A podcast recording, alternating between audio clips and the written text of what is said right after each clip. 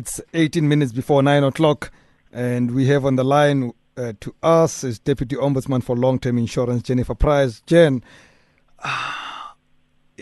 I, I'm, I'm, I'm going to ask a, a question that is related to momentum, but I don't have to deal with the momentum issue.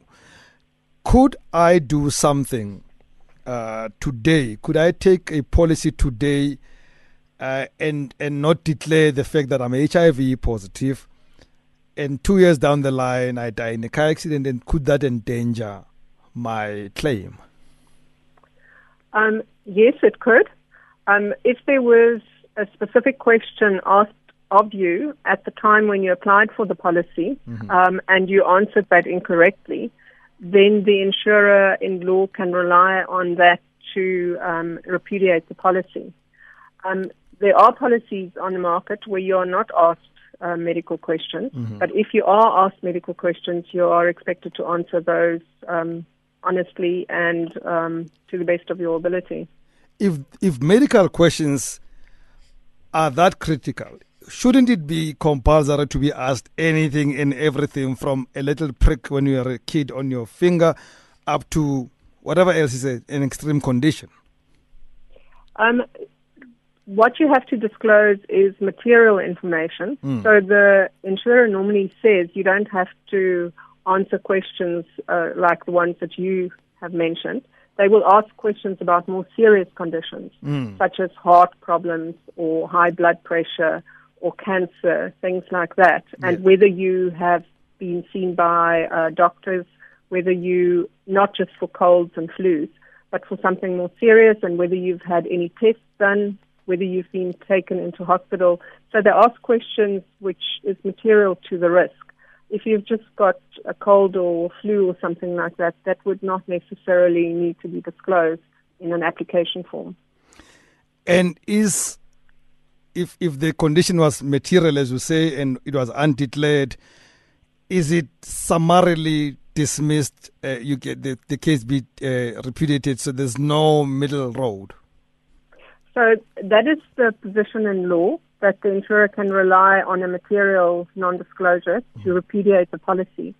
But in our office, uh, we have a fairness jurisdiction. So what we ask insurers to do is to reconstruct the policy. So we say if that information had been disclosed at application stage, what you've now found out, would you have offered the person a policy? Mm. And if they would have, then they need to reconstruct the policy on the basis that they would have uh, done at application stage had the information been disclosed. What happens, Jen, if I, I uh, okay, and, and I'm I'm going to ask you. Perhaps even this question is more humanitarian than it is in your position as as the ombud, as representing the office. But I was I said the whole weekend and the, all of today, and I said to myself, uh, wouldn't it make sense to to Rams to say to him, look, you didn't disclose this material condition, albeit you didn't die of it. Could we calculate what your cover would have been had you had it not been covered in the space. Therefore, instead of the eight hundred thousand that you would have qualified for in totality, but we then factor the fact that had you told us about this thing, actually you would have been covered only for three hundred and twenty thousand. We will therefore only give you three hundred and twenty thousand rand. Yes, that is what we do when we ask insurers to reconstruct the policy. Yeah. But if the insurer would not have offered cover at all, yeah. so if the insurer says, I wouldn't give this person cover if they had disclosed this information, then we don't ask them to um, reconstruct the policy. So in a situation where the risk was too high and the insurer wouldn't have accepted the risk, um, we don't ask the insurer to re- reconstruct. Is that view? For, sorry, continue. So let's say, for instance, um, somebody has high blood pressure, doesn't uh, disclose that, but yeah. it's controlled high blood pressure. It becomes known at the time of the claim. Um, we would then say to the insurer, in this instance, would you have loaded the premium? Uh, would there have been exclusions? Whatever the conditions mm. would have mm. been that the insurer would have imposed, uh, reconstruct the policy and pay out the reconstructed sum insured. But if the insurer wasn't going to ever issue that policy, then they don't have to reconstruct. Are there circumstances where the insurer would never issue a cover? Yes. and and they're like just an example. Um, for instance, if somebody had not disclosed information where the insurer would not have would just simply not give that kind of cover. So if somebody is very ill, let's say for instance you've already been um, diagnosed with a serious form of cancer mm. and you didn't disclose that information, uh, and the insurer would never have issued the policy because the risk is too high. Um, then the um, insurer is not obliged to reconstruct the policy. In fact, my question was different. So I'm saying, actually, in that case, I've got advanced, you know, uh, uh, cancer, whatever cancer. I go to apply for any some cover. Would an insurer be obliged not to cover me? I mean, uh, do, they, do, they, do, do they have a right to say, no, you're completely ill, there's no way we can cover you?